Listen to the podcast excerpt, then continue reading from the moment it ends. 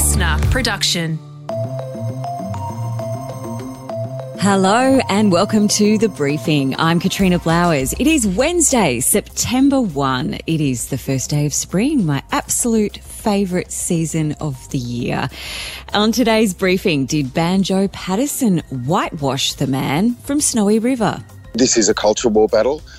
This is absolutely the Australia Day debate through the prism of wild horses. So, this is a really fascinating story on today's briefing you won't want to miss. That's coming up in the second half. But first, let's bring in a new voice on the briefing. Antoinette Lattouf is here with the headlines. Good morning and welcome, Antoinette.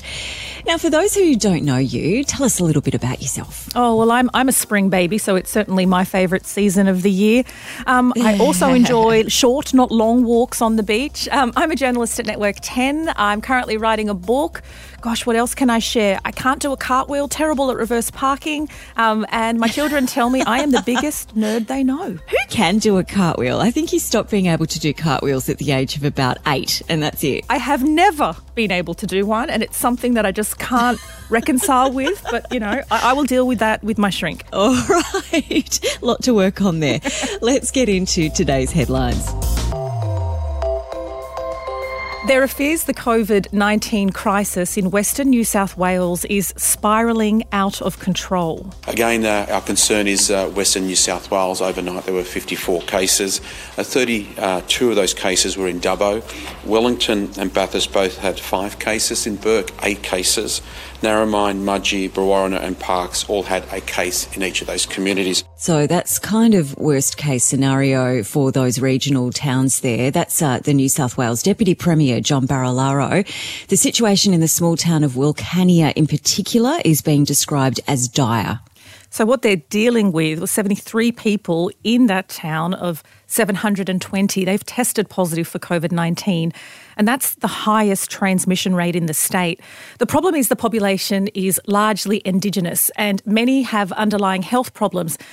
And there have been some problems with the vaccine rollout in these regions, and community leaders have warned that if this happens and if it gets into these communities, it will have devastating impacts. Yeah, that's because the average life expectancy for Aboriginal people in towns like Wilcannia is 40 years less than non-Aboriginal Australians. Reports out of the area say locals are sleeping in tents in order to self-isolate. Meanwhile, let's go to Victoria, where Premier Daniel Andrews will today announce his government will ease some of those really tough COVID restrictions. You either chase zero and deliver that or very low numbers, or you have lots of zeros at the end of your daily case numbers. That's where we're at. Thankfully, we're in the low number. We're at the low number end of that, and that does give us options. We decided to start with the good news, but of course, there is bad news. The state announced two deaths yesterday, and perhaps insensitively, a lot of younger people wave off the severity of the virus, you know, by thinking and saying things like, oh, only old people in their 80s pass away, and you know, perhaps they're on their way out anyway. But certainly that's not the case with these two deaths. That's right. A woman in her 40s, another in her 60s, which is still relatively young, died at home. Their deaths are the first in Victoria since last year's second wave, and they take the state's toll to 822. Andrews is expected to lift a ban on children's playgrounds and also increase that five kilometre travel limit to 10 kilometres. Sadly, though, for business owners, retail will likely remain closed for the time being, and face masks will continue to be compulsory. You know, and I just don't know how poor Victorians are going to manage through this. I think about my sister. She has a beauty salon which has been closed more than it's been open in the past 18 months. Um, and I, I, I just don't know how so many of those small businesses are going to recover. Meanwhile, we have more on that deal that will see Australia receive 500,000 doses of the Pfizer vaccine from Singapore. There are 500,000 doses extra that will happen in September that otherwise would have had to wait for several months from now, accelerating our vaccination program at this critical time as we work towards those 70% and 80% targets. That's the PM, Scott Morrison, announcing that deal. And I just can't stress how much those doses are needed. You know, from a Sydney perspective, I have so much of my community and family in southwestern Sydney in those red zones. They want to get vaccinated, but they're still waiting on their appointments. Yeah, that's what we're hearing, that frustration. All right, so this is how this deal works is that we don't just get those extra vaccines with no strings attached. Australia will have to hand back half a million vaccines to Singapore later in the year. Australian Medical Association Vice President Dr. Chris Moy says it will be a vital boost in our vaccine rollout. It'd be great to be able to get more into people's arms um, in the next month or so. My understanding this will be particularly focused on rural areas and through general practice. So, Antoinette, those figures of people who've had their first dose are up to 58.7% of Australians now. And they reckon that if this pace continues, the transition phase, you know, when we get to that 70% mm. vaccination rate, will happen in around late October, which I think is a tiny bit sooner than what they had initially hoped. So that um, half a million doses from Singapore is very welcome for the acceleration of that rollout. Yeah, absolutely. And I'm getting my second jab next week on my birthday. It's going to be my birthday present oh, to myself excellent. and to the community, and I'm you know very much looking forward to that. The last of the US troops have left Afghanistan overnight, and now the Taliban is celebrating this as a sign that they have won the war. US troops evacuated more than 123,000 people, and that was in the weeks leading up to the August 31 withdrawal deadline. But as many as 5,000 US citizens and Afghans with US affiliation are still there. US Secretary of State Antony Blinken says the US will continue to negotiate with the Taliban to help get those people out. We will hold the Taliban to its pledge to let people freely depart Afghanistan. The Taliban is committed to let anyone with proper documents leave the country in a safe and orderly manner. Meanwhile, Australians who served in Afghanistan they're being reassured that their efforts were worth it. And, and I reckon that's a pretty hard sell because after 20 years, yeah. they helped replace the Taliban with the Taliban. I want all of our veterans to know just how proud Australia is of all they achieved. I've been speaking to many Afghanistan veterans over the last few weeks, and all of them are unanimous in their view that what they did made a real difference on the ground. That's Veteran Affairs Minister Andrew Gee there. Veterans Affairs said last month it had contacted more than 200,000 ex-servicemen and women in the wake of the Taliban's resurgence. 41 Australians died in that 20-year conflict. And Aussie sporting star Dylan Alcott, he's just one win away from a second consecutive Paralympic quad wheelchair singles gold medal. Just incredible stuff. Uh, the Paralympics tennis player admits he thought he was actually going to lose to Niels Vink of the Netherlands. Alcott, what a match. Where does that rank for you? Oh, number one. I'm emotional actually still. Um, I was done there. I'm an old man. I'm cooked. Cramping I'm sore. He's half my age. how tough is that? But also, how excellent when you can beat someone half your age. That's got to feel amazing. Uh, that audio, courtesy of Channel 7 there. Alcott will now play Dutchman Sam Schroeder in the finals later this week. Now, Australia has added four medals on the day seven of the Games and three in the pool and one on the track. Look, and I remain a terrible Australian, unworthy of my passport and citizenship. I have not watched the Olympics or Paralympics. Sorry, Katrina. I know that you are a massive fan. I am. You know, it's just been the bright spot of news that I've needed to counterbalance all the other crap that's been going on in the world. But look, Antoinette, I appreciate your honesty. It has been lovely having you with us, and you'll be joining us back again for the briefing tomorrow. Looking forward to it. All right, coming up, has Banjo Paterson whitewashed one of the most iconic Australian stories ever told?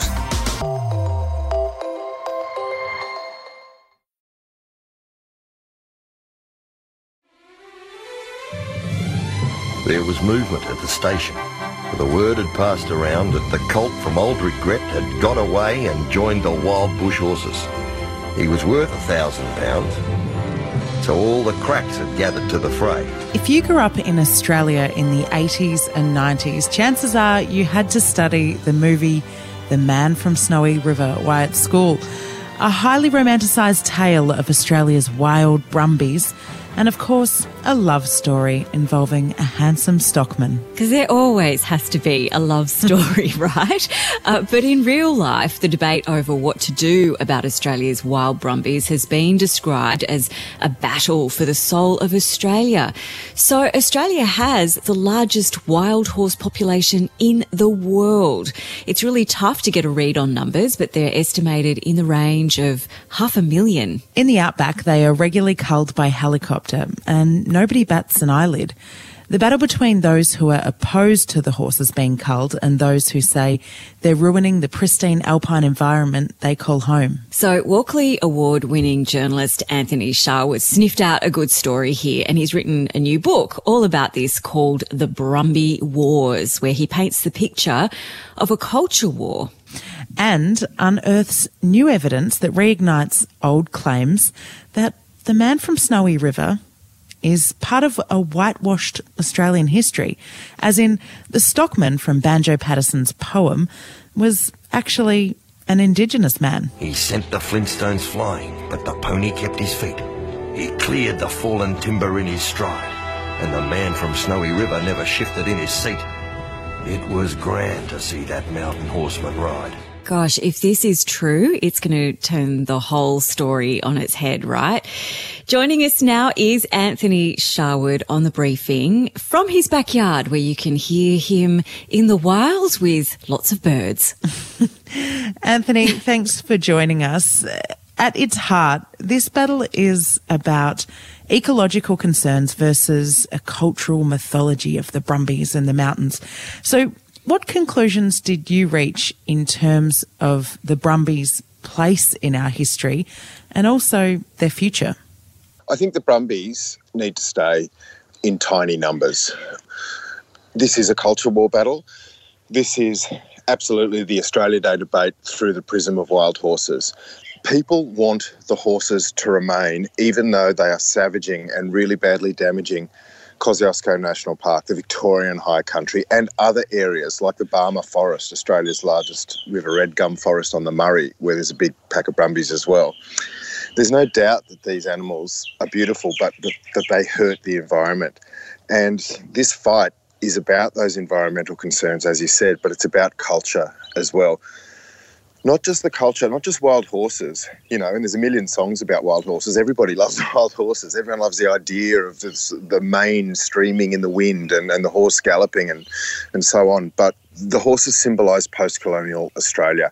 We must keep some, but we must keep them in small numbers. And we've got to get there quicker because the Australian high country is more fragile or as fragile as the Great Barrier Reef.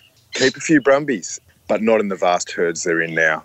Could you paint a picture for us of where it is looking really grim in, in those parts of the world? So, what is the worst of the damage that's occurred so far? Why, why should we care about this?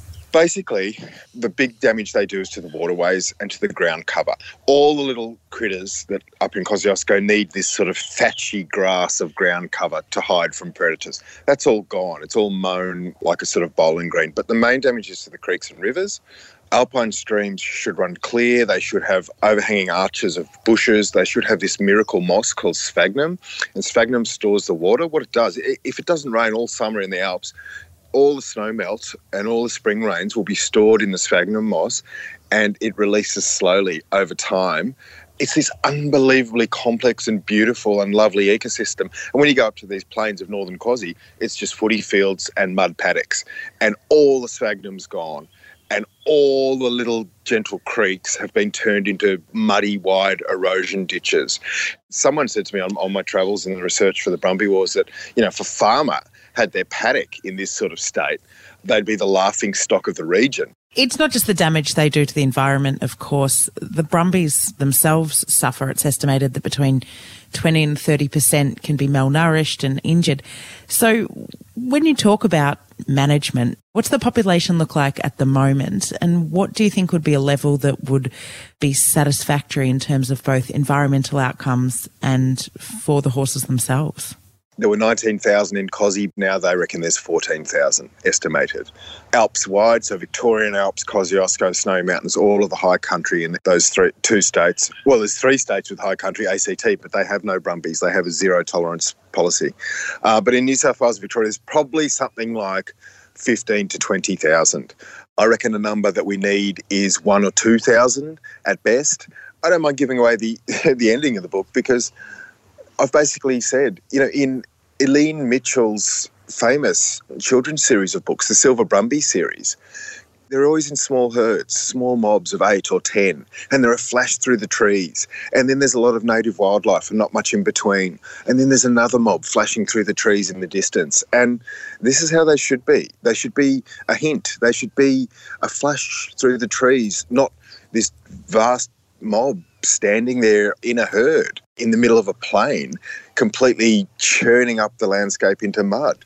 I want to talk to you now about the investigative journalism you did on one of the most iconic pieces of literature, Banjo Paterson's Man from Snowy River, and how potentially his version of events could be a whitewashing of history. There's a guy called Richard Swain who runs trips down the Snowy on inflatable boats, and he's an Indigenous man. He knows everything about the country down there. And look, one thing led to another, but this was an area of the mountains, sort of the, the fringe of the mountains, through which the Snowy River flows. It's called the Byadbo Wilderness. And when I started rereading the Man from Snowy River poem, I realised that the poem had to happen in Byadbo. There's a famous line in the Snowy in the Man from Snowy River poem that says, "Pine-clad ridges." It talks of pine-clad ridges, and Byadbo is a dry area with native cypress pine. There is nowhere else in the entire Australian Alps with pines. And down by Kosciuszko, where the pine-clad ridges raise their torn and rugged battlements on high, where the air is clear as crystal, and the white stars fairly blaze at midnight in the cold and frosty sky. And there are other little pointers because there's snow gums, right? We all know about the famous, magnificent snow gum, but there's this tiny little dry corner where every hill is covered in native cypress pines. And there are other little bits of Byadbo that are clearly, in my mind, where Banjo has written The Man from Snowy River. It's also the steepest ground in the mountains, and that's where the daring ride happens down a steep slope. Well, it just so happens that every single stockman in that area is known to have been Indigenous or had mm. at least partly Indigenous blood. So I'm saying quite simply that in many parts of the mountains, actually, stockmen were Aboriginal. But in this part of the mountains, all stockmen were Aboriginal. This is known. And the poem seems to suggest extremely strongly that it can only have happened in that part of the mountains. So it seems likely to me that Banjo painted an Aboriginal stockman white. And is this something that's been well known in Indigenous communities for a long time?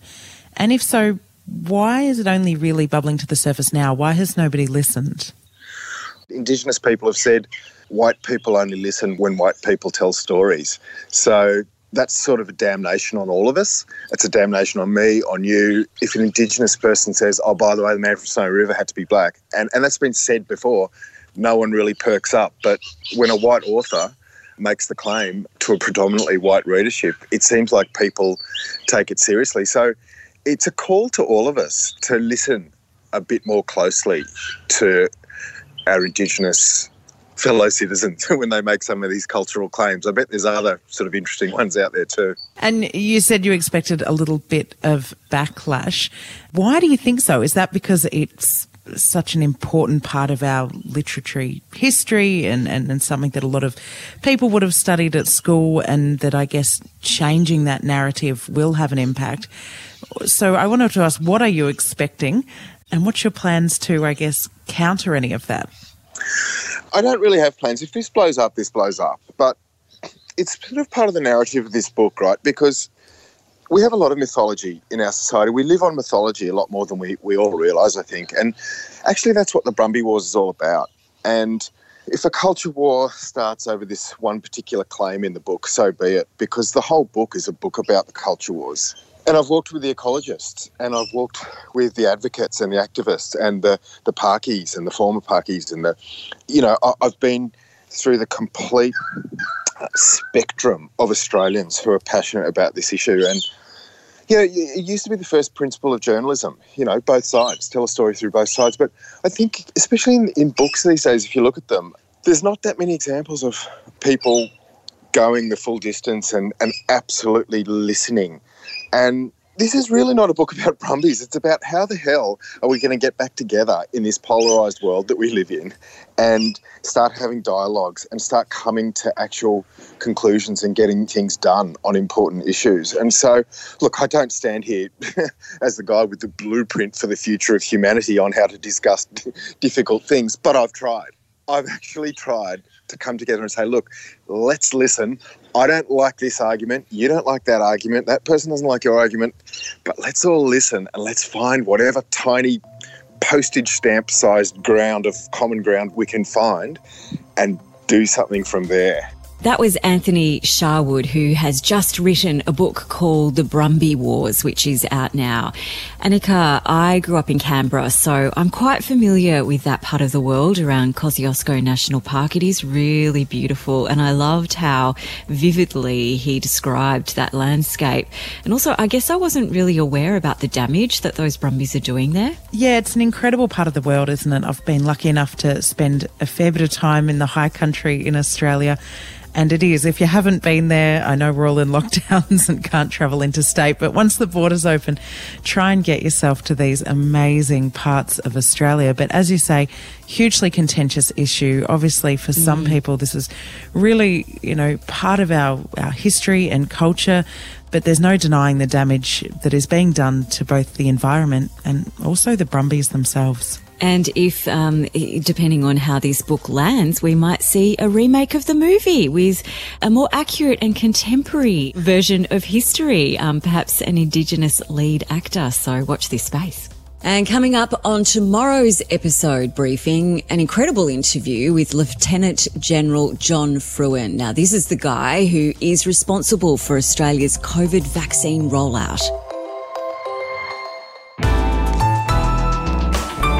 Listener.